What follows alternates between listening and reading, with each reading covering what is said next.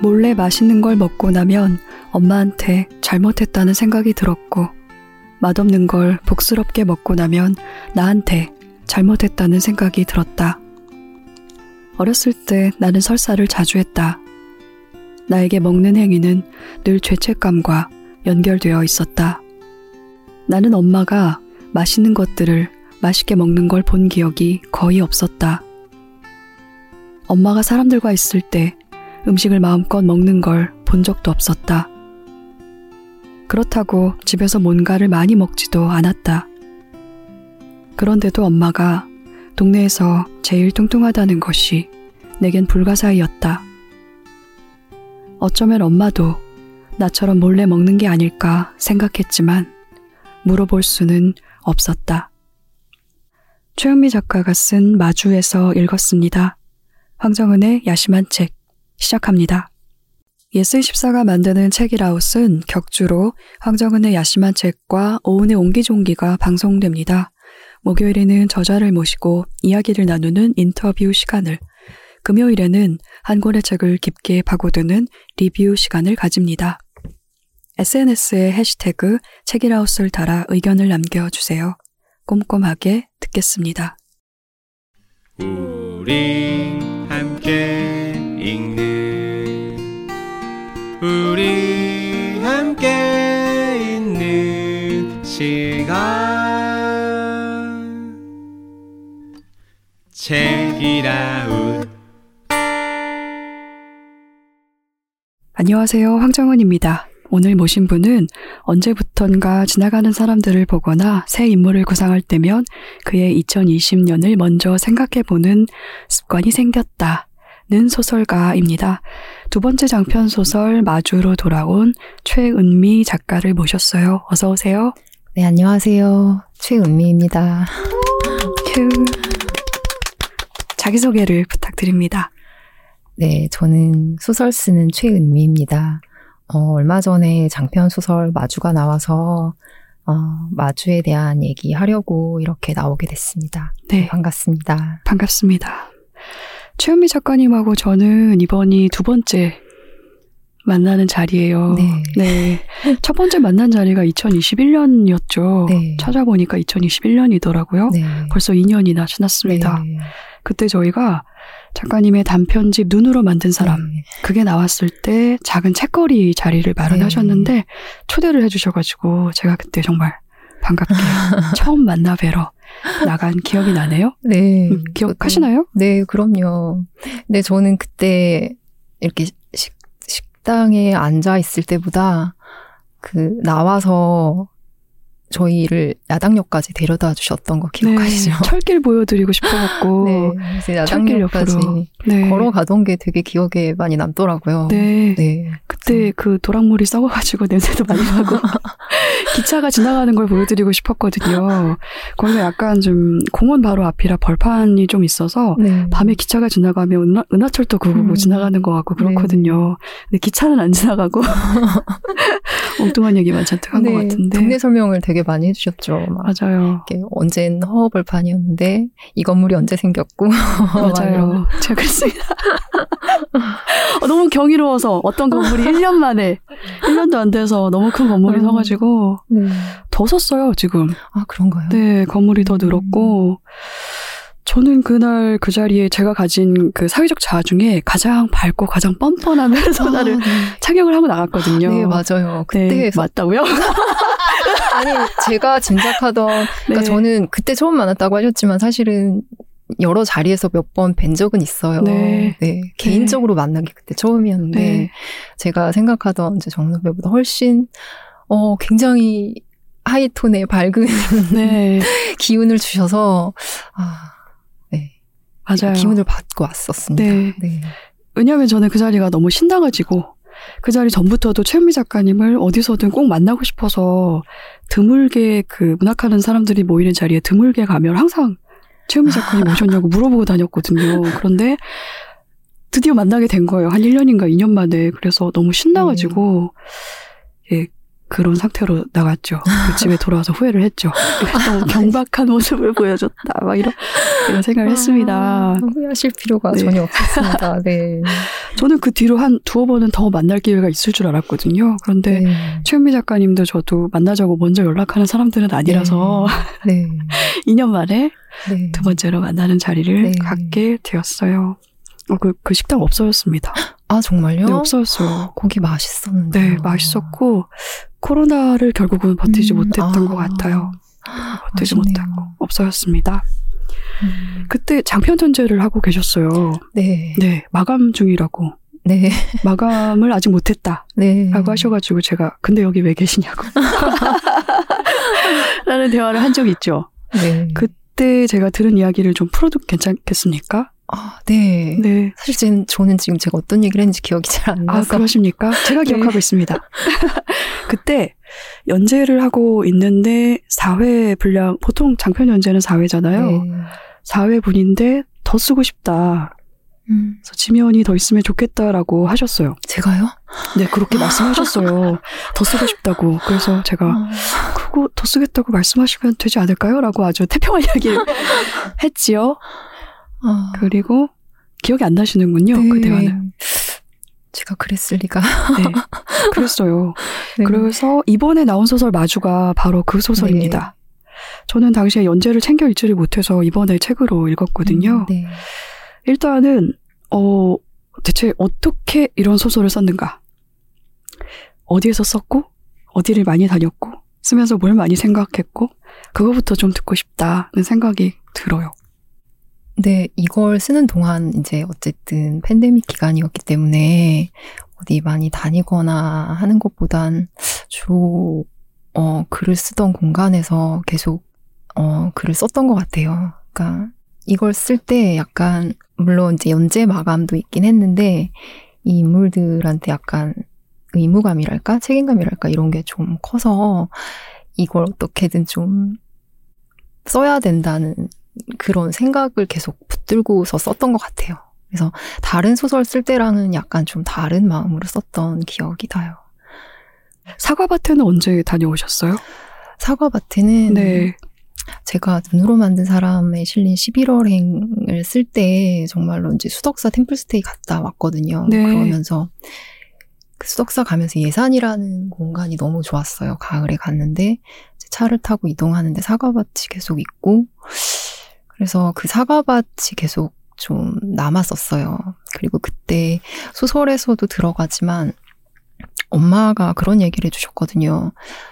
어, 옛날에 어떤 슈퍼에서 정말 주먹만한 사과가 10개가 있었는데 그게 그렇게 맛있었다. 되게 못생기고 작은 사과였는데 근데 그걸 사 먹었는데 그 후에는 그 슈퍼에서 그 사과를 아예 안 갖다 놨다는 거예요. 음, 그래서 그런 말들을 들으면서 좀 사과밭 이나 사과 얘기에 좀 계속 관심을 두고 있다가 음, 이 사과술 얘기로 좀 쓰고 싶다는 생각에 사과밭을 취재차 좀 더 가기도 하고 그랬던 것 같아요. 음, 네. 저는 그 과수원 묘사에 사과밭 묘사에 비탈 이야기가 덜어 나와서 네. 문경인가 싶었거든요. 아, 네. 그쪽 사과밭들이 비탈에 많이 있어서 네. 예산이더라고요. 네, 네. 작가의 말에서 그 예산에 계시는 분들한테 인사도 하셨던데 네. 인연이 있었던 분들이었나요? 아니면 그냥 취재차 음. 가셨던 거예요? 제가 양조 취재를 했던 분은 좀 기사를 통해서 본 적이 있었어요. 그래서 기사를 봤다는 연락을 드리고 그 와이너리에 직접 투어도 가고 하면서 이것저것 좀 여쭤봤던 것 같아요. 그래서 그분한테 와인 얘기, 사과밭 얘기, 예산 얘기 듣다가 또 예산에 대해서 좀 마을 얘기 알고 있는 분 소개받아서 그분께 마을 얘기도 듣고 그랬던 것 같아요. 네. 딴산마을이라는 마을이 네. 나오잖아요. 혹시 딴산마을의 모티프가 된 이야기도 거기서 들으셨을까요? 음, 그건 아니에요. 그렇습니까? 네. 네. 어, 음, 장편 마주의 시작인 단편 이야기부터 그러면 해보겠습니다. 마주는 여기 우리 마주라는 단편을 확장한 이야기이고요. 2020년에 발표를 하셨죠. 네. 어떻게 쓴 단편인지, 왜 그 이야기를 더 확장하고 싶었는지 듣고 싶습니다. 여기 우리 마주를 쓴 게 2020년 여름인데요. 이제 뭐, 쓴 동기는 여러 가지가 있지만, 제가 가장 좀 결정적인 계기가, 이 소설을 구상했던 결정적인 계기가, 음, 제가 실제로 2020년 늦봄쯤에 어떤 모임에 갔다가 밀접 접촉자가 됐었어요. 네. 그래서 진단 검사를 받으러 병원에 갔는데 거기서 겪었던 한 일화가 있었거든요. 그래서 그게 굉장히 좀 강하게 남아서 이 소설을 쓰면서 좀 그게 영향을 좀 많이 줬던 것 같아요. 마주에서도 잠깐 언급이 나오는데 이제 검사 받기 전에 사전 문진을 하는 줄이 있었어요. 음. 저도 차례를 기다리고 제 뒤에도 계시고, 네 차례를 기다리고 있었는데 앞에 있던 방역 요원분이 막 이렇게 순서를 하면서 저한테 갑자기 묻더라고요. 어, 무슨 일 하시냐고 하시는 일이 음. 뭐냐고 물었는데 음, 그때 저는 그 뉘앙스가 진짜로 뭐 제 직업이 궁금하다거나 아니면 마주에서 그 송미림 의사가 묻는 것처럼 뭔가 집단 시설 종사자인지를 알아보기 위해서 묻는다는 느낌이 안 들었어요. 그러니까, 음, 어, 당신은 누군지, 어, 뭐 하는 사람인지, 혹시 우리가 알고 있어야 할 특이사항이 있는 사람인지 이런 걸 좀 확인하는 음. 느낌이었어요. 되게 긴박하게.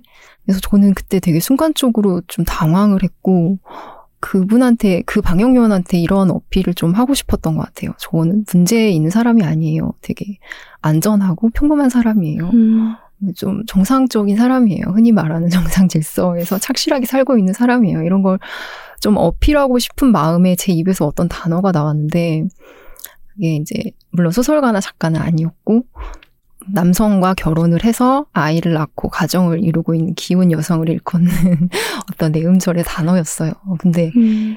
저는 그게 보통 뭐 근데 제가 근래에 생각하지도 않았고 쓰지도 않았던 굉장히 좀 오래 묵은 단어가 갑자기 제 입에서 튀어나온 거예요.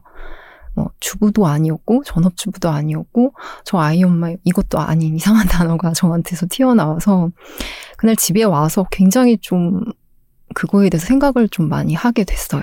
그러니까 음 저는 무슨 무슨 주부라는 걸로 되게 규정이 되는 동시에 또 사회에서 통제받는 동시에 그 비슷한 방식으로 저를 보호해 줄 거라는 걸 제가 그때 알았던 것 같아요. 그래서 한편으로는 이제 저는 거기서 어, 너, 나는 이런 사람이에요라고 뱉을 수 있었지만 어, 누군가가 당신은 누구냐라고 물었을 때 어, 내가 누군지 어디 갔다가 밀접 접촉자가 됐는지 숨겨야만 그 일상생활을 무탈하게 할 수 있는 누군가가 있을 수도 있겠다. 뭐 이런 생각부터.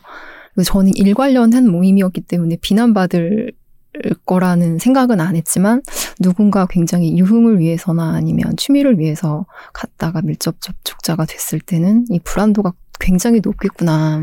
그렇죠. 그런 생각도 들었었고, 어, 나는 분명히 이런 호칭으로 불리지 않기를 굉장히 바라면서 살고 있었는데, 왜 결정적인 재난의 그 급박한 순간에 나는 이런 단어로 나를 설명하고 있을까? 되게 여러 가지 생각이 들었던 것 같아요. 그래서 거기서 나온 질문들 가지고 여기 우리 마주를 좀 쓰기 시작했던 것 같아요. 음. 네.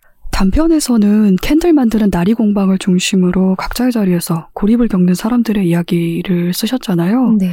모녀가 아닌 수미와 서하가 겪는 고립이 또 사건의 중심에 있었고 말입니다. 네. 그런데 장편에서는 만조 아줌마와 딴산 마을 이야기가 새롭게 붙었습니다. 그러면서 소설이 더 크게 확장이 되었는데요.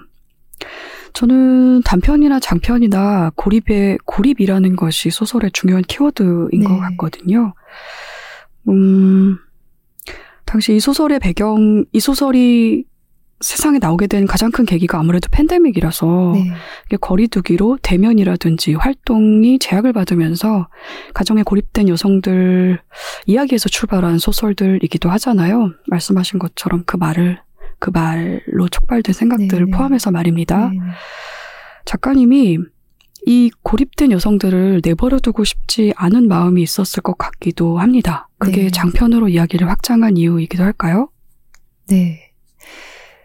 어, 그렇죠. 그,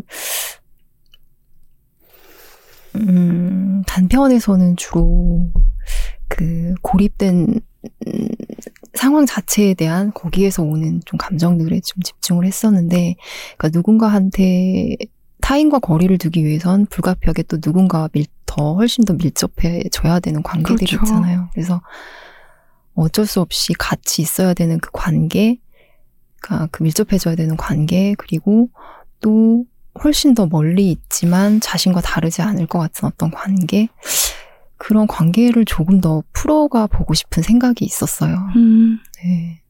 그래서 음. 이 밀접해진 너무나 가까이 있어 있게 된 이 관계를 어, 어떻게 소화하고 해석하고 그 이후로 또 살아갈 것인가 그런 질문들이 좀 있었고 이렇게 좀 확진이 되고 어 떠난 채로 이, 이, 이 인물들을 좀 그대로 두는 게 계속 뭔가 마음에 좀 걸렸던 것 같아요. 음, 그랬던 것 같습니다. 네.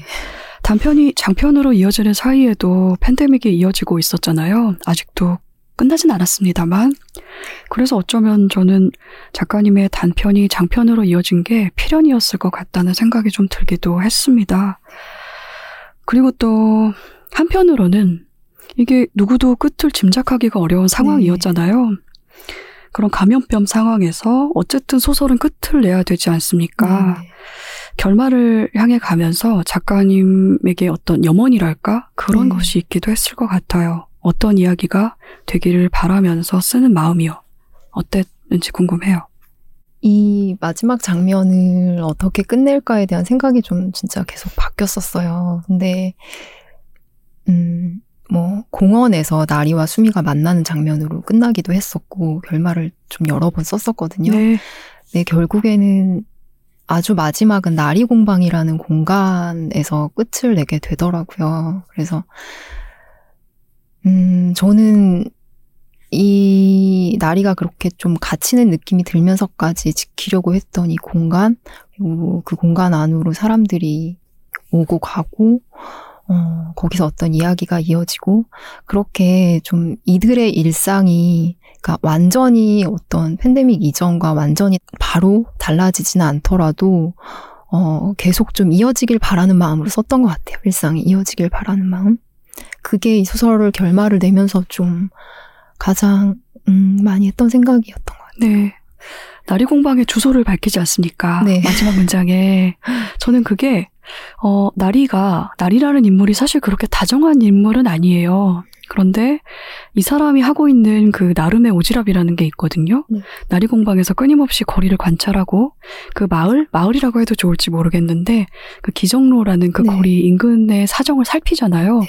어떤 아이가 학원을 제대로 들어가는지 네. 혹은 뭐 누가 무슨 일을 하는지 이런 걸 보고 본인이 개입할 수 있는 상황이 되면 내려가서 참견을 한단 말이죠. 네. 오지랖. 네. 뭐 부정적인 저는 그게 부정적인 말이라고 생각하지 않는데 네.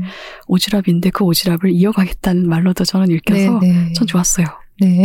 좋았습니다. 그리고 아까 그 공원 얘기는 네. 수미가 재취업한 장소를 말씀하시는 거죠? 어, 재취업한, 그때 그 공원 장면을 쓸 때는 그걸 정하지는 않았었어요. 네, 아 그렇구나. 야외에서 네, 이들이 실내 마스크가 해제된 첫날 네. 야외에서 서로 네. 만나서 서로의 마스크를 벗겨주면 어떨까? 어 너무 로맨스 아닙니까? 아, 그런가요? 어, 네, 나리와 근데- 수미의 관계가 네, 그렇군요. 아, 근데 약간 어쨌든, 장르가 달라지는 것 같은 느낌이 있는데요. 어, 어쨌든 그 장면이 네. 그래서 빠지게 됐어요. 아, 네. 어, 어찌 어찌 마스크를 왜 벗기려, 된- 왜 서로 벗겨주려고 하셨어요? 어, 어, 그러게요. 그 왜냐면 실외에서 이제 드디어 마스크를 벗어도 되는데 네, 혼자 벗는 것보단 네. 어, 서로 벗겨줘. 벗겨준다. 네.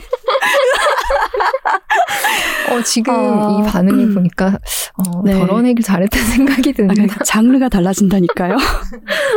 아는 게 아니라 이 나리와 수미의 관계가 약간 기묘한 게 있거든요. 약간 둘 네. 사이의 그 긴장감 네, 이것에 저는 섹슈얼한 텐션이 분명히 있다고 생각을 음, 해요. 네, 뭐 저의 네. 오덕인지는 모르겠습니다.만 그런데 마스크를 서로 벗겨준다.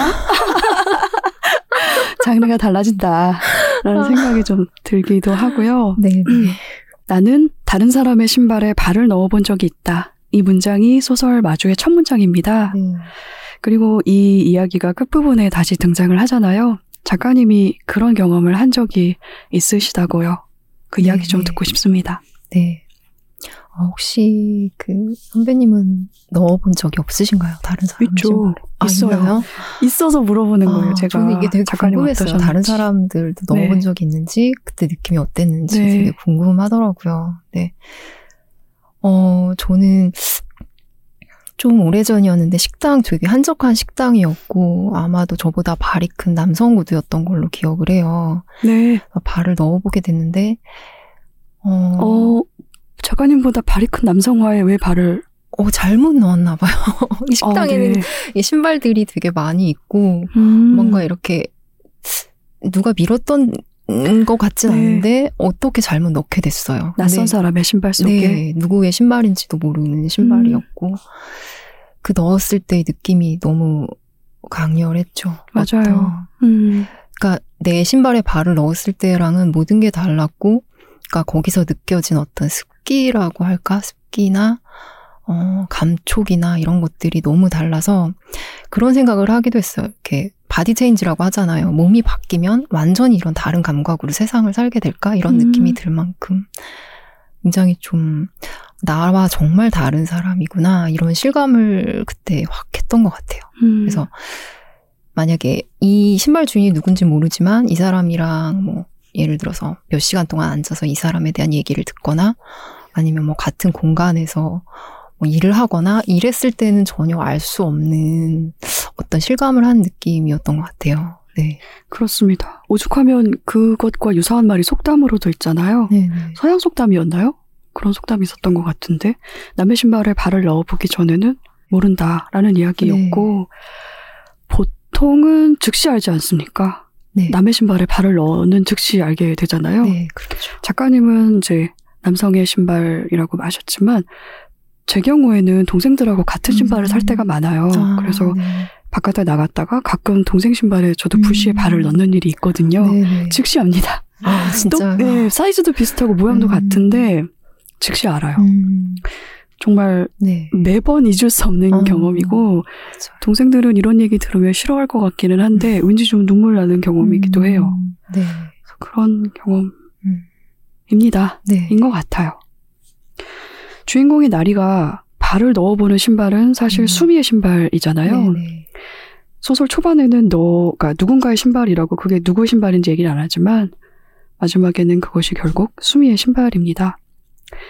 그렇지만 사실 나리는 이 소설을 통해서 정말 다양한 사람들의 신발에 발을 넣어보게 되는 것 같아요. 어린 나리를 돌봐준 만조 아줌마라든지 만조 아줌마의 그이들이 있잖아요. 네. 딴산 마을 사람들. 네. 그 사람들도 그렇고 수미의 딸인 서하도 네. 그렇습니다. 그리고 어떻게 보면 만조 아줌마에게 어린 딸을 맡긴 나리 엄마, 자기 음. 엄마도 네네. 마찬가지고요. 그리고 이 소설에 등장하는 아주 짤막하게 등장을 하지만 대단히 인상적인 인물들이 있죠. 치매에 걸린 노인이라든지 네. 그리고 그 에어컨 실외기에 올라가서 음, 앉는다는 애기 엄마도 네. 네. 마찬가지라고 저는 생각을 해요. 이들의 신발에 발을 넣는 작업을 나리가 이 소설을 통해서 계속 하고 음. 있는 것 같고요. 우리가 타인의 신발을 타인의 삶이라고 생각을 할 수가 있다면 나리는 계속 그 작업을 하고 있는 거잖아요. 네, 그런데 네. 그게 보통 소설이 하는 일인 것 같아요. 음, 네. 소설들이 보통 네, 하는 네. 일인 것 같은데 팬데믹 상황에서 네. 팬데믹 상황이라서 이런 작업이 꼭 필요하다고 생각을 하셨을 네, 것 네. 같아요. 네. 어떠셨는지 궁금합니다. 네. 팬데믹 상황에 훨씬 더 필요한 일이었다는 생각을 정말 하면서 썼던 것 같아요. 그리고 물론 수미의 신발에 발을 넣어보고 또 했었지만 저는 가장 서로 발을 넣어보기를 바랬던 게 그러니까 수미와 나리 다음으로는 그 아이들의 신발이었던 것 같아요. 그래서 음, 은채와 서하요. 네네. 뭐, 은채가 엄마의, 나리 엄마의 신발에 발을 넣어볼 수도 있고, 아니면 수미가 자기 서아의 신발에 발을 넣어볼 수도 있고, 그렇게 보통은 자신을 어떤 투사해서 상대를 보는 게 아니라, 정말 그 사람을 있는 그대로 보는 게, 어, 팬데믹에서는 정말 더 필요하지 않았나, 그런 생각을 했던 것 같아요. 그러네요. 그리고 모녀 관계라는 특수성이 있지 않습니까? 네네. 딸을, 자식을 자신의 확장이라든지 연장이라든지 일부러 생각하기가 대단히 쉬운 관계이기도 하고요. 그래서 더 신발 넣기라는 생각이 필요한 게 아닌가 싶기도 합니다. 음, 네네. 만조 아줌마와 딴산 마을 이야기가 이 소설의 중요한 기둥이기는 합니다만 장편 마주에서 중요한 이야기는 나리와 수미의 관계라고도 저는 생각을 음. 했어요. 네. 둘의 갈등이 이야기의 중심에 있는데요. 둘 다 딸을 둔 기혼 여성입니다. 네.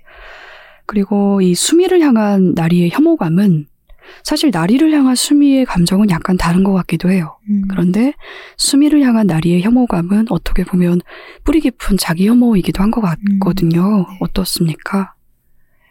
네. 저는 나리 수미 얘기를 쓰기 전에도 이제 기혼 여성들 간의 얘기를 조금 다뤘었는데요. 그러게 말입니다. 네. 그, 그러니까 서로의 굉장히 좀 날선 감정들이 오가서, 그러니까 서로의 처지를 이해하기도 하고, 굉장히 혐오하기도 하는데, 예, 진짜 짚어주신 대로 혐오의 감정이 가장 컸던 것 같고, 그게 분명 자기 혐오랑 연결된다는 생각이 들거든요. 그러니까 자신이 애써 좀 보고 싶지 않았던, 음, 부분들을, 그러니까 좀 눌러두고 있던 부분들을 어, 같 비슷한 상황에 있는 상대에게서 발견할 때 훨씬 더 그 혐오감이 좀 올라온다는 생각이 들어요. 그래서, 음, 예. 수미하고 나리가 네. 자신들의 아이를 자신들의 인생이라고 생각하는 면이 있잖아요. 네네.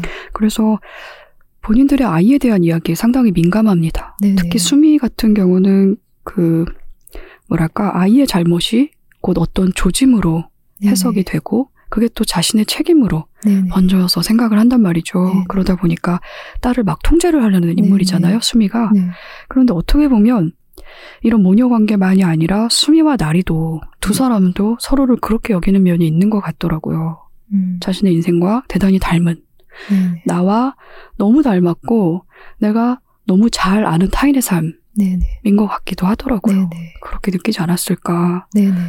근데 이게 또 어떤 면에서는 음 이런 인식에는 저는 좀 양면이 있는 것 같아요. 한쪽 면에는 폭력이 될 수도 있고 네. 그리고 다른 면에서는 좀 남의 신발에 발을 넣고 서는 일이 될 수도 있지 않을까라는 네. 생각이 들기도 했고 이 과정을 소설로 되게 잘 풀어내셨더라고요. 이번 소설 마주를 통해서 그래서 그쵸. 이게 그 사이에 어떤 긴장이 이쪽으로 조금 더 가는지 이쪽으로 조금 더 가는지에 따라서 굉장히 좀 아슬아슬한 경계에 서 있는 관계라고 생각해요. 그러게 말입니다. 네네. 소설 마주의 주인공인 이나리 이나리 맞죠? 이시 맞죠? 네, 예. 이날입니다.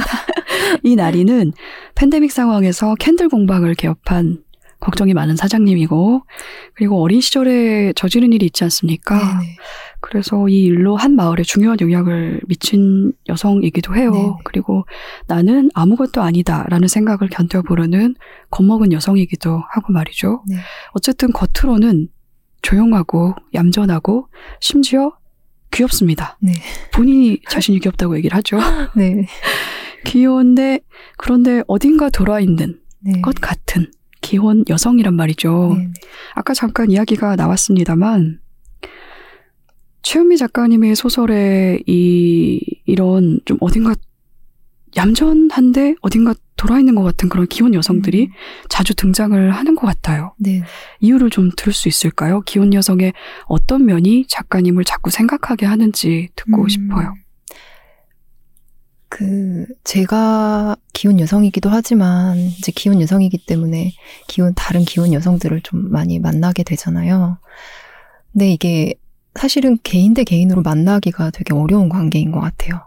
그러니까 그렇습니까? 네. 음, 음, 어떤 아이를 매개로 만나면 아이 엄마라는 정체성으로 음. 만나게 되고 항모자이로 예, 예. 음. 그리고 자기가 이날이 뭐 이날이라는 이름 자체보다 어떤 가정의 일원으로서 음, 상대를 대하게 되기 때문에 이제 결정적으로 연결되거나 깊어져야 될 순간에 어느 순간 어 약간의 차단막을 쓰게 되는 경우가 되게 많은 것 같아요. 음, 제가 겪은 관계는 그랬어요. 그래서 그러니까 우리 사회가 바라는 어떤 기혼 여성으로서의 모습, 아이 엄마로서의 모습 분명히 그런 모습들이 되게 있는데 어, 가끔 얘기를 나눠보면 조금 더 들어가 보면 또 다른 모습이 있을 것 같은데 항상 어떤 기혼 여성들끼리 관계에서는 약간의 차단막이 있는 것 같고 그런 관계를 겪다 보니까 자연스럽게 어, 그 사람 개인에 대해서 계속 생각을 좀 해보게 됐, 됐던 것 같아요. 다양하게. 음, 네. 그리고 그런 욕구도 있었겠죠. 그러니까 아마도 사람들이 특정 연령대의 어떤 기혼 여성이라고 하면 가지게 되는 그런 음, 이미지들이 있잖아요. 근데 막상 당사자들은 그런 이미지에 갇히지 않고 굉장히 다채롭고 생생한 개인들이잖아요. 그렇죠. 그걸 조금은 표현해 보고 싶은 욕구가 분명히 제 안에 있었을 거예요. 네. 음. 음. 저는 이 소설에 등장하는 나리와 수미가 네네. 적어도 자신들의 부부 생활에 부부 생활이라든지 부부 관계에 있어서는 좀 맛없는 걸 계속 먹는 사람인 것 같다는 생각이 좀 들기도 했거든요. 음, 네. 이걸 소설을 읽어야 알 수 있는 비유긴 합니다만 그래서 이건 잘라주세요. 아, 아니, 그래서 왜냐하면 이게 네. 맛있는 것을 탐하는 욕구가 있잖아요. 네, 네. 나리에게 말입니다. 네. 네. 근데 맛있는 음. 게 적어도 나리에게는 정의가 이렇더라고요. 금지된 거. 음, 네. 내가 얻을 수 없는 거. 네, 네. 그래서 몰래 먹어야 하는 거. 음, 네. 이거를 나리가 맛있다고 여기는 음. 인물인 것 같기도 하단 말이죠. 음, 네. 그래서 나리가 수미 남편의 몸을 탐내는 것처럼 보이는 그런 이유, 그런 음. 순간들도 그래서였지 않을까 싶어요. 음. 내게 허락되지 않는 거, 음, 재미 있어 보이는 거. 음. 그래서 네. 저는 이 나리의 욕망이 이런 식으로 드러나는 게 대단히 네. 좋았어요. 아, 생생하고, 네, 저는 음, 좋았습니다. 네. 이제 책 나오고 독자 리뷰를 보게 되잖아요. 네. 근데 나리의 사실은 나리의 공감을 잘 못하겠다 이런 아, 분들도 그렇습니까? 많이 있었어요. 그래서 그래서 너무 너무 매혹됐는데, 나리라는 인물에게. 그래서 어 물론 저는 이제 한 인물을 쓸 때 남녀노소 모두에게 공감을 받 받을 수 있다는 건 좀 이상이라고 생각을 하지만 음. 그래도 어느 정도 제가 되게 애정을 가지고 어, 매력적으로 다가갔으면 했던 인물을 그게 그렇게 다가갔다니까 저 너무 기쁩니다. 네네. 사실은 너무 매력 있었고, 음, 예, 네. 그런 좀 리뷰를 보면 아 내가 어느 정도 수위에서 조절을 해야 될까 어, 그런 생각을 항상 하거든요. 네, 수위 조절은요, 리뷰를 보시면 안 돼요. 내가 하고 싶은 대로 일단은 저지른다. 네네. 그런 표현들이 불쑥 탁 나올 때가 대단히 좋았어요. 저는 음. 예를 들어서 술 먹은 날에는 덜 단단하다. 네. 라든지 이런 말들이 탁탁 네. 나온단 말이죠. 저도 그리고- 그거 쓸 때 되게 좋았어요. 네, 그러니까요. 그러셨을 것 같았어. 또 이거 이, 이, 이 문장을 쓰고 분명히 대단히 만족스러우셨을 네, 네. 것이다. 라는. 생각을 저는 네. 했어요. 만주 아줌마의 영향이기도 합니다만 어린 나리가 그 옛날 짝꿍한테 하는 얘기도 있잖아요. 네네. 네. 제가 그 장면 너무 재밌어서 아, 친구한테 네. 설명도 했거든요. 되게 아. 좋아하더라고요. 그 장면을. 아 근데 저는 그 뉘앙스가 네. 잘 전달될 수 있을까? 이게 되게 고민을 아, 하면서 썼어요. 잘 전달됐습니다. 앞, 적어도 앞에, 제게는 잘 전달이 되었어요. 앞에 차라리를 붙여야 되나? 어, 아니면 차라리를 아니요, 빼야 되나? 아니요. 차라리 넣었으면 이상했을 것 같아요. 아, 딱 좋았습니다. 아 다행이네요. 101페이지에 나오네요. 낮과 그리고 그 조지 등장하는 부분인데요. 네. 이런 부분들의 대화가 대사가 저는 너무나 좋았어요. 아 너무 쓴 보람이 있네요. 사실 네. 쓰면서도 이게 어떻게 받아들여질지, 그러니까 사실은 약간 조금 너무 오버하는 느낌이 들거나 하면 안 쓰는 것보다는 못하다는 생각을 가지고 항상 아슬아슬한 마음으로 쓰거든요. 그래서 음, 음. 그렇지만 본인의 감은 있지 않습니까? 이 말이 이 문장에 적합하다. 음, 음, 네, 그러면 된 거죠. 네, 네. 그래서 쏙 쓰게 됐습니다. 네. 저는 무척 무척 좋았고 잘 와닿았습니다. 제게는. 음. 만주 아줌마 얘기를 좀 해볼까요? 네, 아주 매력적인 인물인데요.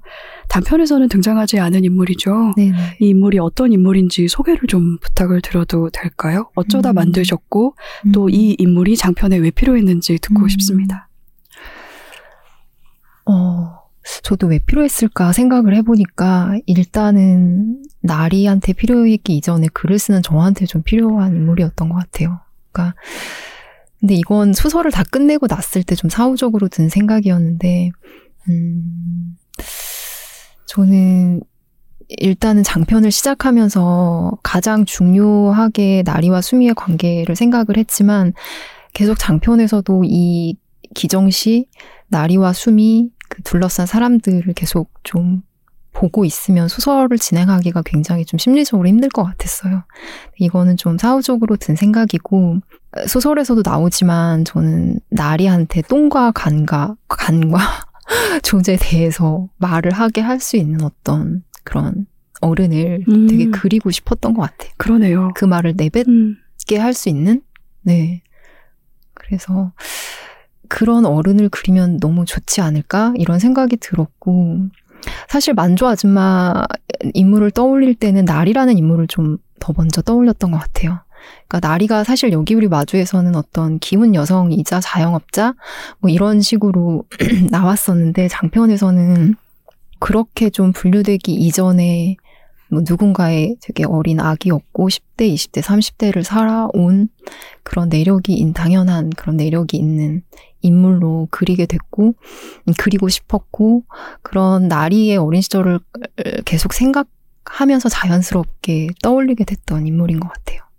만조 아줌마가 이 소설에 등장하는 사람들에게 대단히 매력 있는 인물이잖아요. 네네. 작가님에게도 쓰는 동안에 필요한 인물이었다고 네. 말씀을 하셨는데 무슨 이야기인지 저도 좀 알 것 같기도 하고요. 그런데 이 인물이 그 등장 인물들 뿐만이 아니라 독자에게도 몹시 매력적인 사람이란 말이죠. 네. 인물이 그건 아마도 이 만조 아줌마라는 사람이 많이들 돕지 않습니까? 네. 참 많은 사람들을 자기 삶으로 돕는데 본인이 돕는 사람들에게 단순한 어떤 도움을 주는 것이 아니라 네. 경험을 주는 사람인 네, 네. 것 같아요. 네. 그래서 소설이나 소설 안에서나 소설 바깥에서나 대단히 매력적인 사람이라는 생각이 음. 저는 들었고요. 그 경험이 내가 도움을 받은 경험, 네. 그게 아니라 네. 구조를 바꾸는 경험을 준 인물이더라고요, 이 인물이. 네. 그래서 제가 이 이야기를 조금 더 하고 싶은데 네. 이 얘기를 하려면 딴산마을 이야기부터 해야 음. 합니다. 딴 산은 어떤 곳이고 그 마을 사람들은 어떤 사람들인지 또 잠깐 소개 좀 부탁드릴게요. 음. 어, 소설 속에서 나오는 딴사는 처음 뭐 50년대 그쯤 결핵이 한창 창궐할 때 병원에서 환자도 좀 많고 그래서 일정 시간이 지나면 퇴원을 해야 했지만 그 결핵이 전염병이기 때문에 다 완치되지 않은 상태로 집으로도 갈 수 없는 그런 사람들이 정말로 이제 갈 곳이 없는 사람들이 하나둘 모여서 어 만들어지게 된 마을이에요. 그리고 음 산골짜기 사이에 말이죠. 네, 네. 그렇죠. 따로 떨어져 있는 산이라고 해서 이제 딴산이라는 지명이었는데, 네. 그리고 결핵 환자뿐만 아니라 당시에 어디서도 좀 환영받지 못했던 그야말로 자기의 장소를 가지지 못한 사람들, 다른 간질 같은 질환이 있거나 아니면 노숙자였거나 어, 정신질환을 앓고 있거나 이런 사람들이 이제 하나둘 모이고 그 여안에 있던 뭐 수몰민들도 모이고 해서 만들어진 마을이죠. 네. 음, 그런 마을이에요. 처음에는 한 골짜기에 결핵 환자들이 살다가 그 옆 골짜기에 또 다른 사람들이 오고 네네. 또그 옆 골짜기에 다른 집단의 사람들이 모여서 이렇게 살다가 네. 시간이 흘러서 이제 바깥으로 나가는 사람도 생기고 네. 결혼에 나가는 사람도 생기면서 구성원이 점점 줄어들면서 한데 모인 사람들인 거잖아요. 네네. 그리고 이제는 노인이 된 사람들입니다. 즉 자기 일을 하는데 아주 능숙한 노동자들이기도 한 네네. 거죠. 그리고 팬데믹 이전에도 격리된 것처럼 네네. 고립된 생활을 해온 사람들이기도 네. 합니다. 작가의 말에도 이렇게 쓰셨더라고요.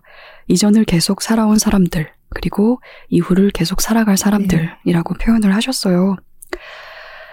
저는 딴산이라는 지명이 그래서 특별했거든요. 네. 다른 산이란 뜻이라고 말씀을 하셨지만 거기를 다른 곳, 딴 곳이라고 부르는 여기가 있다는 네. 거잖아요. 그렇죠. 그러니까 누군가 들어가 살아서 지명이 된 곳이고요, 거기가. 네. 원래 지명이 없는데.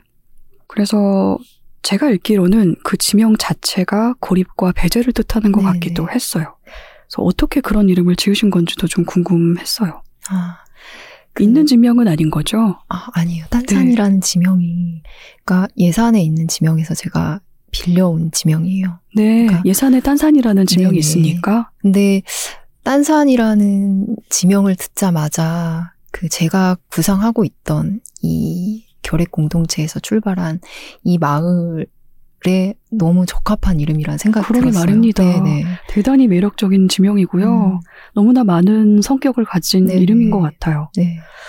어, 그럴 때 기분 어떠셨어요? 뭔가 우연히 내가 네. 장편 소설을 쓰고 있는데 네. 작은 조각들이 네. 그 장편을 향해서 모이는 것 같은 네, 네. 느낌을 받는 순간들이 있거든요. 네, 그걸 네. 느끼신 거잖아요. 그러니까 어떠셨어요? 이들이 모여 있는 곳을 사실 뭐 산으로 할까 밭으로 할까 지명을 뭐로 할까 이제 계속 그런 몇 달 동안 계속 생각을 하잖아요. 하고 하다가 어 사실 딴산 취재를 하면서 딴산 얘기를 들었지만 그게 수면 위에 없었어요. 제 의식 속에 없다가 어느 순간 몇 달이 지나면서 그 취재 때 들었던 그 지명이 갑자기 연결이 되는 거죠. 그러니까요. 그때는 음, 아마 그런 게 되게 쓸때 희열 같은 게 아닐까. 맞아요. 네. 되게 뭐랄까 전율 같은 것도 좀 네네. 느껴지고 네. 내가 이 시기에 듣는 모든 이야기가 네, 지금 네. 이 이야기로 모이는 것 같은 네, 그런 맞아요. 느낌이 들 때가 있고 네. 정말 거부할 수 없는 네. 네. 쾌이기도 네. 하지요. 맞아요. 네. 그럴 땐 꼭 누가 내 몸 빌려서 대신 들어와서 네, 뭔가 네. 하고 있는 것 같기도 하고 네, 말입니다. 맞아요. 네. 음. 좋았을 것 같아요. 네. 그런데 저는 그 마을에 남은 노인들을 생각을 하면 그냥 그분들은 자신의 일을 열심히 했을 네네. 뿐인 거잖아요. 네. 그런데 그 일을 열심히 하다가 특별한 힘을 갖게 된 뭔가 좀 음. 초월적인 존재들로 좀 읽히기도 음. 했거든요. 이 소설에 네네. 묘사된 그 노인들 말입니다. 음, 네. 과수원에 나타나서 네. 네. 그 먹는 곳이라고는 프리마? 네. 동서 프리마 그거 한 컵씩 계속 먹으면서 네. 일을 한단 말이죠, 묵묵히. 어, 그래서 이분들에 대한 묘사가 되게 좋았어요. 이 뭐, 음. 산신령 들 같기도 하고 뭔가 아, 네. 이런 느낌이 좋아서 딴산이란 지명도 좋고 그 딴산 음. 마을 사람들도 좋고 그렇더라고요. 만조 아줌마는 이 딴산 마을과 그리고 연안시를 오가면서 딴산 마을의 생존을 위해서 노력한 사람이기도 네네. 하잖아요. 네. 마을이 고립되지 않도록 네, 네. 계속 안팎을 드나들면서 네. 뭔가를 해온 사람이에요. 그래서 이 아주머니가 딴산 사람들하고 같이 읽은 사과밭 네, 같은 네. 경우도 거의 30년 동안을 만든 네, 거잖아요. 네. 그 노력의 결실이라고 할 수 있을 것 같습니다. 그런데 소설 후반에 네. 이 마을이 코호트로 격리가 네, 네. 되잖아요. 본래도 외진 마을이고 그리고 그 의료 체계라든지 이런 게 잘 갖춰진 마을이 네. 아닌데 구성원도 다 노인들이라서 아주 네. 위험한 상황이었던 거죠. 네.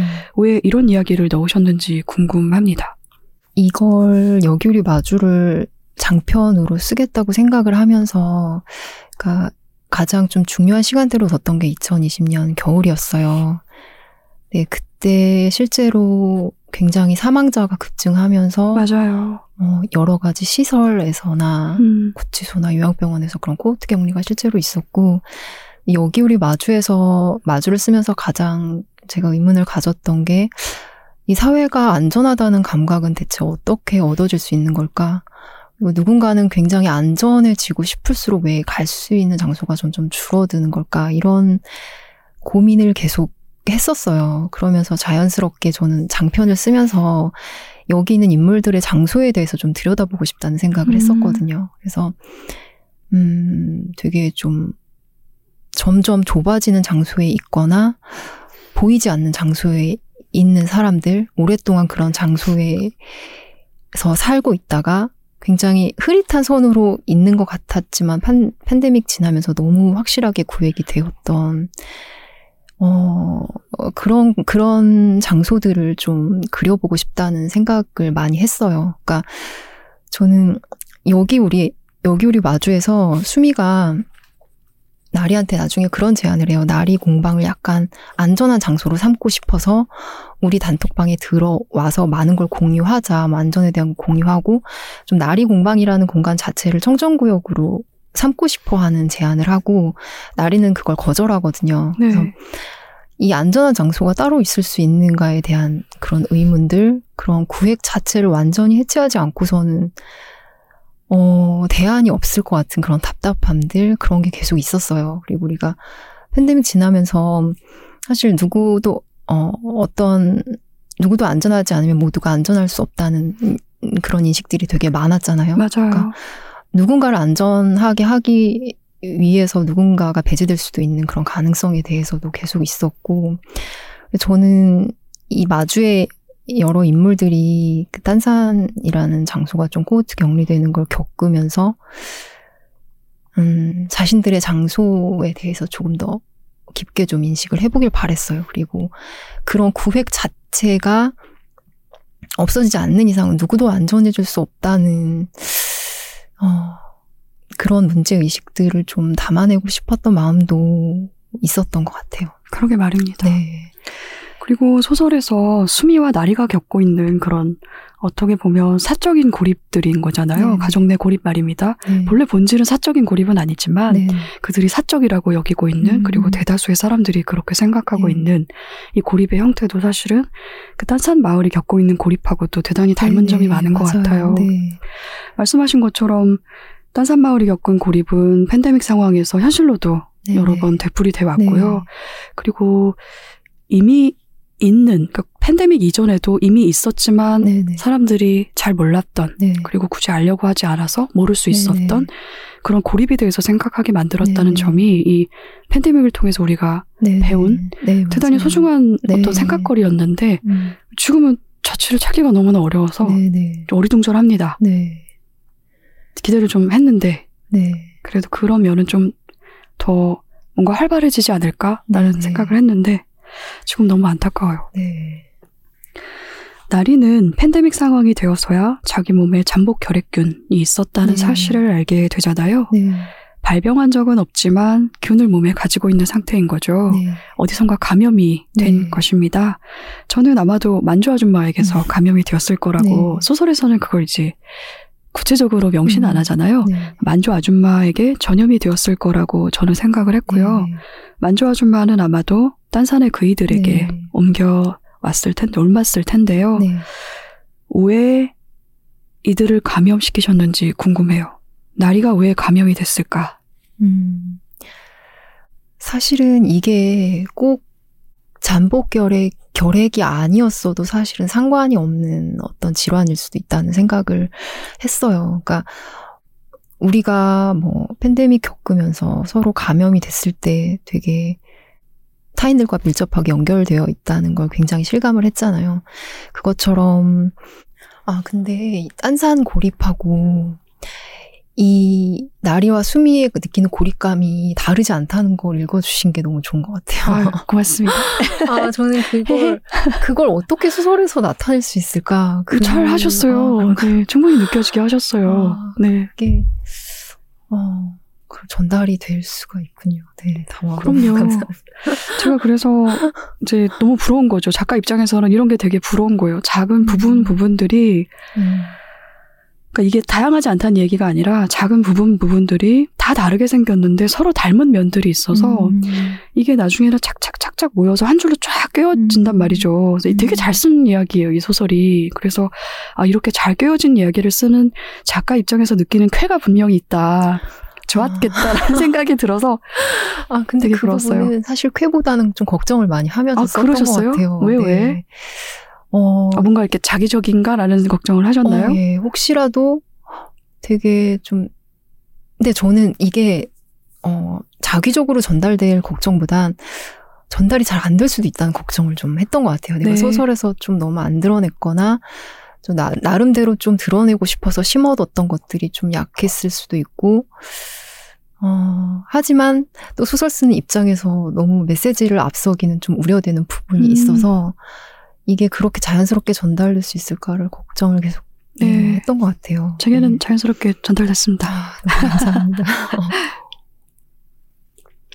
그 에어컨 실외기에 올라왔는 여성의 사파도 한 번, 한 두어 번 등장하지 않습니까? 그 이야기 자체는 한 번 등장하는데 그 이야기마저도 음, 네. 너무나 큰 줄기 속에 잘 조화롭게 어우러져 있는 가느다란 가지였어요. 네. 그래서 왜 감염시키셨나요? 나리를. 어, 팬데믹 상황과 대비해서 우리가 굉장히 좀 연결된 존재라는 것, 그리고 나리가 지금 기정시에서 뿐만 아니라 어떤 지금은 약간 잊고 살았지만 과거의 인물들한테서 받았던 것, 그런 것들을 질병을 통해서 좀 추적해 가도 좋겠다, 이런 생각을 했어요. 그러니까 음, 저는 특히나 이제 딴산 마을을 그릴 때 약간 우리가 되게 배제해 왔던 어떤 집단? 그런 식으로 딴산이 그런 식으로만 음, 다가가기를 바라진 않았거든요. 그러니까 분명히 어 그들은 그들의 노동을 하면서 어 되게 좋은 어떤 사과를 위해서 뭔가를 한 것뿐만 아니라 그들의 노동이 어, 어, 얼마나 좀 어떻게 하면 조금 더 편하게 할 수 있을까를 계속 연구를 하면서 노동을 해온 집단이고 음, 또 나리와 수미한테 나중에 전해주는 것들이 굉장히 좀 다채롭게 받아들여지기를 바랬어요. 그래서 그런 먼저 살았던 어떤 우리가 약간은 잊고 있었던 그런 여기 소설에서 나오는 어떤 딴산 마을, 만주 아줌마 이런 분들한테 좀 자연스럽게 가닿게 하고 싶은 마음으로 어, 감염을 시킨 것도 같습니다. 음, 네. 그렇지만 감염은 정말 필수였던 것 같습니다. 나리가 음. 감염되는 건 네네. 그냥 필수인 것 같다는 생각이 네. 들었어요. 소설 안에서. 근데 그게 소설뿐만이 아니라 사실은 현실도 그렇지 않나라는 생각을 저는 이 소설을 음. 읽으면서 했는데요. 네. 제가 이 소설에서 병균하고 감염에 대한 설정들에 많이 주목을 음. 했거든요. 그 네. 부분을 감탄하면서 읽기도 했고, 왜냐하면 이 소설이 기존의 혈연하고는 구조적으로 좀 닮은, 하지만 완전히 다른 계보를 그리고 있다는 생각을 저는 음. 했어요. 음. 코로나를 겪으면서 이제 많이들 다들 알다시피 이렇게 병을 주고받는 일이 단순히 균이라든지 바이러스를 주고받는 일이 아니라는 걸 다들 이젠 알지 않습니까? 네네. 삶으로 접촉을 하고 네. 그리고 삶이 섞이는 일인 거예요. 네네. 그래서 우리가 뭐 그걸 알든 모르든 우리가 이렇게 삶을 주고받고 있다는 걸 가시적으로 확인한 계기가 바로 코로나이기도 했는데 내 몸에서 나가면 이제 피 같은 경우는 바로 죽어버리지 않습니까? 근데 그게 아니라 사람의 몸과 몸 사이를 살아서 오가는 균이나 바이러스로 우리가 연결이 되어 있다. 네. 이 점을 생각을 하면 음. 내 삶이라든지 타인의 삶을 생각하는 범위가 더 넓어지는 거예요. 네네. 그래서 이제 보통은 변이라든지 감염이라든지 생각하면 일종의 터부가 돼서 부정적인 생각을 하기가 음. 쉬운데, 근데 저는 이 소설에 등장하는 이 병을 서로서로 주고받는 이 여성들의 몸을 보면서, 아, 이렇게도 우리가 타인을 사유할 수가 있구나라는 음. 생각을 했거든요. 네네. 팬데믹 때 한 생각하고 비슷한 생각이긴 네네. 합니다. 그래서, 나리의 결핵균이 다른 것도 아니고 딴산발이라는 게 저는 대단히 네. 좀 의미가 있었어요. 이게 왜 의미가 있었냐면 어떤 그런 작은 선언 같은 걸 듣는 것 같았거든요. 우리는 음. 그 뭐랄까 우리가 가진 질병으로 동질하다. 음. 그러니까 동질이란 말이 좀 폭력일 수도 있지만 우리가 가진 질병으로 우리가 동질하다. 우리는 혈연이 아니라 병연이다. 음. 라고 이야기를 하는 것 같아서 아, 네. 어 이거 정말 근사하다는 생각을 했고 아. 이 마주에 동장하는 감염을 통해서 제가 네. 그런 계보를 좀 그려 봤습니다. 아, 아, 병연이라는 말이 네. 굉장히 아 좋네요. 네, 가지십시오. 아, 네. 아, 없는 말인 것 같긴 한데, 네. 받겠습니다. 아, 병연. 아, 저도 병연이라고 말씀을 해주시니까 이 병연에 대해서 좀 더 생각해봐야겠다 생각이 그러게 드네요. 말입니다. 어, 네. 네. 음, 병연이라는 말을 갖고 또 어떤 소설을 쓰실지 궁금하기도 하고요. 음. 저는 그러면서도 음, 계보가 막 그려지는데 이 계보가 분명 여자들의 것이에요. 네. 여긴 남성들의 몫이 별로 없습니다. 균이라든지 바이러스 말고도 이 소설에 등장하는 여성들이 경험적으로 비슷하게 나눠 가진 것이 있잖아요. 그게 뭐냐면 죄책감하고 네. 고립감입니다. 네. 그리고 이 두 가지가 다시 여성이 겪는 마음의 질병으로 넘어가요. 네네. 아까 잠깐 이야기가 나온 그 에어컨 실외기에 앉는 여성도 네네. 그 자신이 가진 죄책감이라든지 양육 과정에서의 고립감이라든지 이런 고단함 때문에 질병을 앓고 있는 거잖아요. 네. 그런데 그 질병은 나리가 너무 잘하는 질병이기도 네. 하고 네. 수미도 너무나 잘하는 네. 병인 거죠. 그리고 그 병은 나리 엄마도 잘 알고 음. 그 병을 잘 알기 때문에 또 네. 만주 아줌마가 나리의 육아에 개입을 한 네. 것일 수도 있고요. 네. 그래서 이 최우미 작가님이 나리와 수미의 갈등을 통해서 여성들이 떠안는 죄책감이라든지 고립감에 네. 대해서 말하고 싶었던 게 있는 것 같다는 생각을 했어요. 그거에 대한 이야기도 조금 들을 수 있을까요? 사실 여성들이 갖게 되는 어떤 자책감, 죄책감 이런 것에 대해서는 제가 소설에서 사실 굉장히 좀 많이 써왔던 것 같아요. 네. 예, 아이를 특히 기르는 기혼 여성을 쓸 때는 항상 그 죄책감, 자책감이 좀 동반이 됐었고, 엄마의 입장에서는 그런 인물을 많이 쓰셨고 네. 딸의 입장에서는 그런 엄마에게 어느 정도 좀 시달리는 네네. 어린 여성의 입장을 쓰기도 하셨죠. 네네. 제가 여성 인물들을 통해서 굉장히 좀 많이 다뤄, 다뤄왔던, 그러니까 고립감이라든가, 죄책감이라든가, 말씀하신 어떤 허기에 대해서, 나리와 숨이, 그러니까 말씀하신 그런 부분들을 쓸 때, 어, 한편으론 그런 생각도 들었어요. 나는 왜 여성 인물을 그리면서 항상 계속 이 주제에서 벗어나지를 못하고 계속 이걸 음. 다루고 있을까? 한편으로는 그런 생각을 하면서, 어, 쓰기도 했었거든요. 네. 해결, 해결이 어렵기 때문일까요? 현실에서도. 음, 그러니까 어떤 인물의 어떤 관계를 생각할 때 항상 그 비슷한 감정이 좀 떠오르게 되는 것 같아요. 음. 그러니까 저는 나리를 쓰면서도 어떤 항상 먹는 행위가 죄책감과 연결된다는 것, 그리고 그 엄마한테 받았던 억압이나 거기서 갖게 된 허기, 이런 것들도, 어, 저한테는 너무 많이 생각하고 많이 다뤄온 듯한 느낌이 들어서, 어, 쓰면서, 어, 내 인물들이 이 범위에서는 다른 소설에서는 좀 벗어나면 좋겠다 이런 생각도 좀 많이 들었던 네. 것 같아요. 걱정을 조금 하셨군요. 네.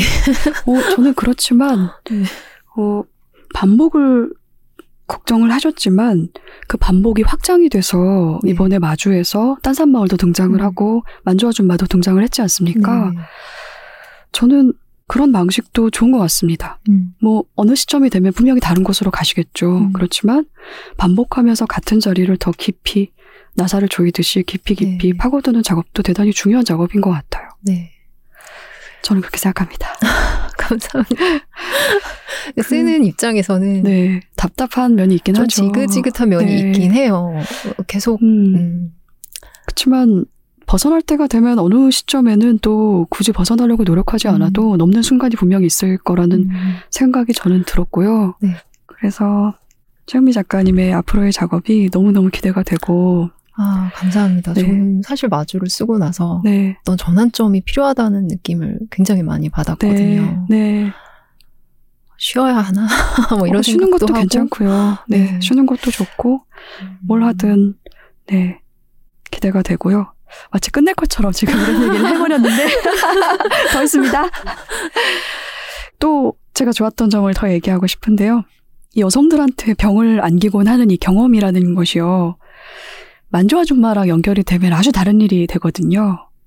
음. 음, 이 만조 아줌마가 딴산 마을의 생계를 해결한 방법도 말입니다. 그 기반에는 경험한 여자들 이야기가 있잖아요. 예를 들어서, 음, 밭에서 일어나는 사고사를 아는 여자들이 등하교 버스 서명에 동참을 한다거나, 네네. 그리고 그 싸움으로 조금 편하게 학교를 다닌 어린 학생이 네네. 나중에 어른이 되어서 네네. 농촌 지도사가 되어서 딴산 마을을 네네. 드나들면서 그 마을 일에 개입을 하기도 하는 네. 어른으로 성장을 한단 말이죠. 그래서 이런 식으로 여자들이 알기 때문에 서로 들여다보고 네네. 음. 또 서로를 돕고 그러면서 구조를 바꾸는 이야기가 이 소설 안에 네네. 있거든요. 저는 그런 식으로 이 소설에서 이 경험들의 범위가 넓어지는 것이 네네. 너무나 좋았어요. 네. 그걸 보는 게 너무 좋았고, 어, 이렇게 어떤 면에서는 이렇게 경험이 변화로 이어지는 이야기가 조금 전에 저희가 이야기를 나눈 병에 감염하고도 좀 닮은 음. 구조라는 생각이 들기도 했거든요. 음. 또 이런 이야기를 쓸 때 대체 기분은 어떠셨을까? 이게 자꾸 궁금해지는 거죠. 음. 뭐, 음, 예를 들어서 수미의 딸인 서하가 네. 딴산 마을의 코트 고립에 개입을 하지 않습니까? 저는 이게 아, 서하는 투사가 되겠구나라는 생각이 들기도 하면서 네. 이 사람이 이 서하라는 인물이 다른 사람의 사정에 이렇게 개입을 하는 게 자기의 경험 때문이라는 생각이 좀 음. 들기도 했거든요. 네네. 왜냐하면 이 인물은 엄마하고 단둘이 고립이 네네. 되어본 적이 있는 인물입니다. 그리고 도움을 청한 경험이 있고 음. 그리고 도움을 받은 경험이 있는 인물이기도 한 거예요. 네. 그래서 저는 그런 생각을 했는데 이게 질문이 아니네. 저의 감상을 확 늘어넣긴 했습니다만 음. 이렇게 경험으로 구조를 바꾸는 이야기가 네네. 어 좀 드물어서 아, 거창한 음. 무슨 어떤 어떤 사회 어떤 구조라든지 이런 걸 바꾸는 게 네네. 아니라 일상에서 만나는 사소한 부분들을 네네. 고치고 네. 근데 그 효과가 너무나 확실하잖아요. 네네. 그리고 그것에 영향을 받은 사람들이 또 다른 구조를 바꾸는데 네네. 개입하고 영향을 준단 말이죠. 네네. 이런 얘기들이 소설적으로 설득력 있게 그려져서 그런 부분들이 너무나 좋았어요. 아, 감사합니다. 네. 음, 다행이네요. 네. 그 딴산 마을의 여성 농민들 얘기를 쓸 때 서로가 서로의 어려움을 알고 그래서 어떤 행동을 한게 어, 실제적인 어떤 생활의 변화로 이어지고 그런 것들이 어, 전달이 됐다면 저는 너무 좋은 것 같아요. 그래서 음, 실제로 저는 이제 농촌에 자라면서 농촌 여성들을 되게 많이 보기도 했고 답답해 하기도 했고 어, 이 딴산이나 여안이나 만조 아줌마 얘기를 쓰면서 어, 농민들이 여성 농민들이 어떤 움직임을 가지고 이런 자료도 좀 많이 찾아보면서 그런 어떤 행동들이 정말로 그렇게 겹겹이 조금씩 연결될 수 있기를 정말 바라면서 썼던 것 같아요. 만조 아줌마의 네네. 어떤 현실에 있는 모델이랄까? 혹시 음. 참고한 인물이 있었나요? 음, 참고한 구체적인 인물이 있지는 않았고요. 근데 제가 어려서부터 어, 봐왔던 어른들의 모습이 조금씩 조금씩 담겨 있었던 음, 것 같아요. 조합이로군요.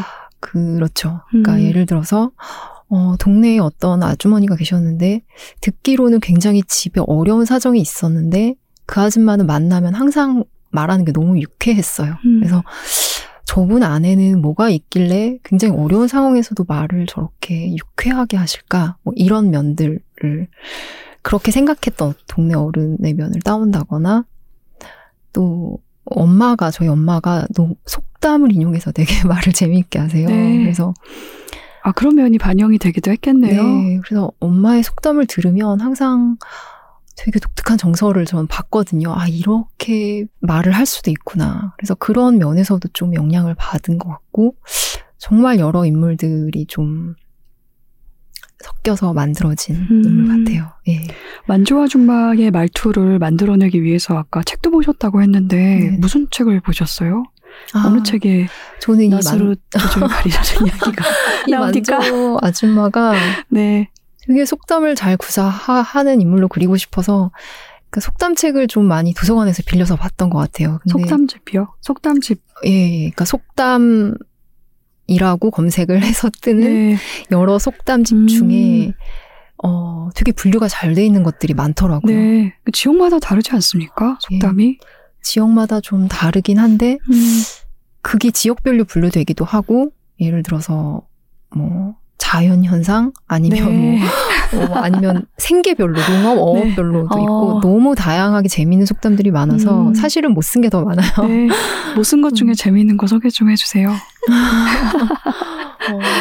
어, 지금 기억이 안 나요. 맞아요. 있었는데 몇 이런 개가 거 있었는데 갑자기 물어보면 네. 생각이 딱 안 나고 그러죠.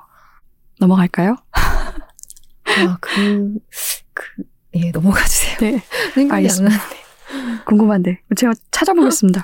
속담집으로 도서관에서 검색을 하셨다고 합니다. 나리 공방에 있는 기정로 상인들이요. 팬데믹 상황에서 얼굴 보여주세요라고 인사말을 건네잖아요. 왜 이런 인사말을 쓰셨는지도 궁금하더라고요. 음, 실제로 그 인사는 이제 저희 아이가 줌 수업을 할 때 담임 선생님이 제일 처음에 하던. 맞아요. 소설에서 네. 쓴 것처럼 이제 줌으로 만날 때 워낙 얼굴들을 가리고 일단 얼굴을 보면서 표정을 보면서 그걸 할 수 없었기 때문에 어느 정도는 그 팬데믹 시기에 그런 음, 정서를 좀 나타내주기 위해서 음. 그걸 서로 상인들끼리 인사말로 하면 어떨까? 이게 안녕하세요, 뭐 계세요 이런 인사 말고 얼굴 보여주세요. 이게 네. 어떻게 보면 그 시기를 나타내주는 가장 어 묻고 싶은 안부 뭐 이런 게 아닐까 말입니다. 그런 생각을 했던 것 같아요. 네. 네. 오프라인에서 이 인사를 주고받는 장면을 상상하니까 너무 다정한 거예요. 각자의 네, 사업장으로 들어서면서 음. 노무 사장님 얼굴 보여주세요 음. 이러면서 들어간다는 거잖아요. 네네. 너무 다정했다. 아니 그런데 나리가 자기 공방에 걸린 그 창고로 들어가는 가랜드라고 하나요? 그 커튼 같은 걸 뭐라 네네. 그러죠? 그거를 얼굴로 쓸고 다니잖아요. 아, 대단히 인상적인 장면이긴 아. 했거든요. 왜 이렇게 얼굴로 쓸고 다니죠? 그게 실제로 네. 이제 광목 커튼으로 천으로 된 커튼으로 설정을 했는데 그걸 상상을 했어요. 그 되게 빨래 널려 있을 때 네. 그걸 어렸을 때 이렇게 가르고 가면 너무 좋잖아요. 좋죠. 근데 그래서- 걔는 빨래고 이 가랜드는 먼지가 묻어 있을 거란 말이죠. 그 공방이라서 이제 막. 매캐한 초냄새도 배어 있을 것이고 감각적인 묘사이긴 했습니다. 인물을 보여주는 음. 뭔가 이렇게 촉감에 대단히 목말라 있는 네.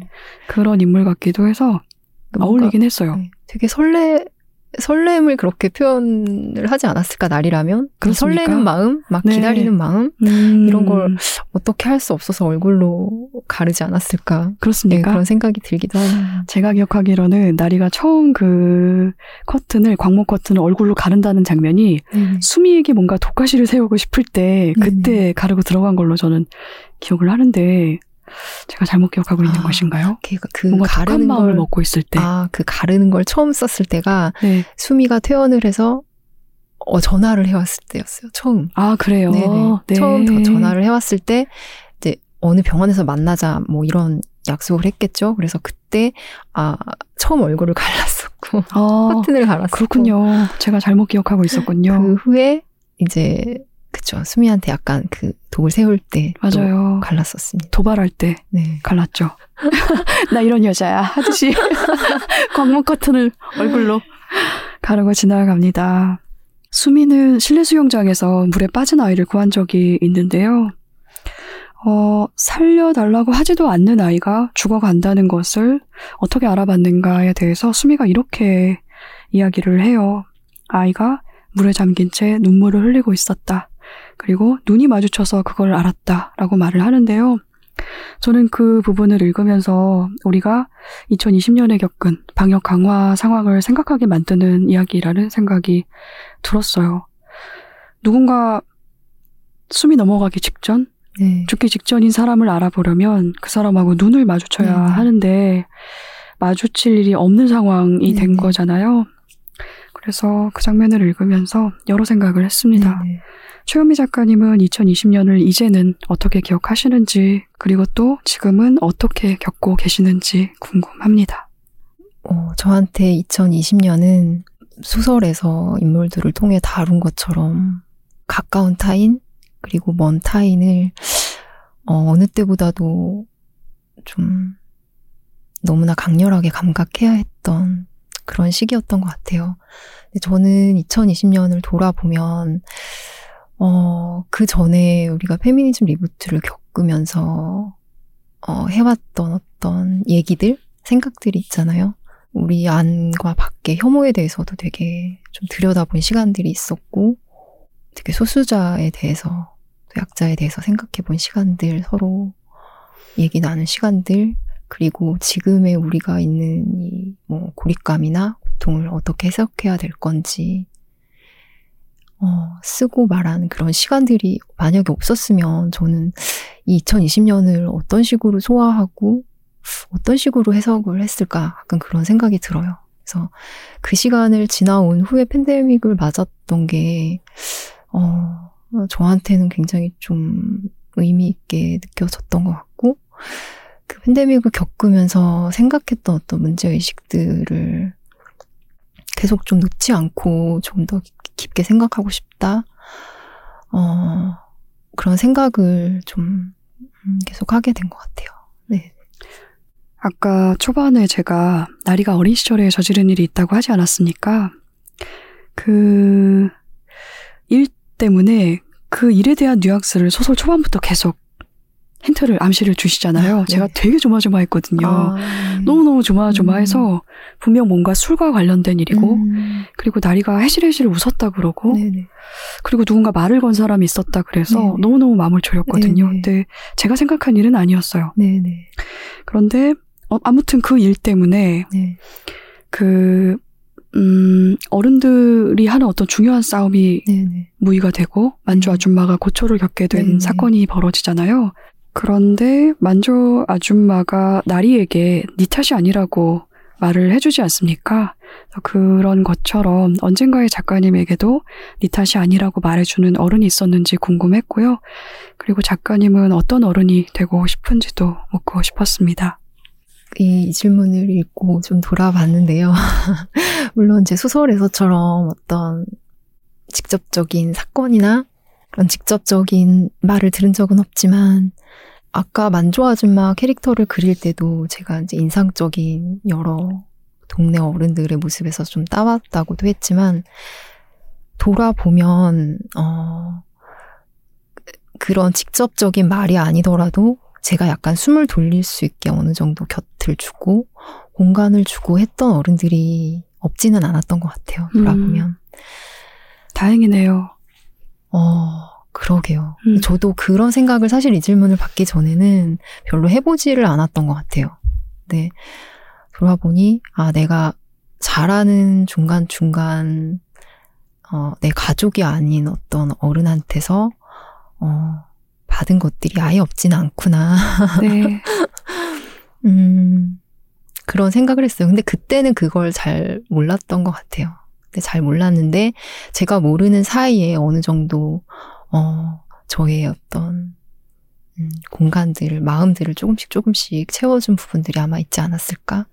그런 생각이 들고, 어떤 어른이 되고 싶은지에 대한 여러 생각들이 있지만 마주를 끝내고 났을 때 든 생각은, 음, 뭐 변명을 하지 않는 어른이 되고 싶어요, 일단은. 네. 변명을 하지 않는 어른? 그러니까, 어, 누군가, 어, 내가 어른으로서 대해야 되는 누군가가, 음, 어떤 부당함이나 불합리함을 말할 때, 어, 내가 알아서 먼저 나서서 세상에 대한 변명을 하지 않는 그런 기준이 있는 어른이면 좋지 않을까? 음,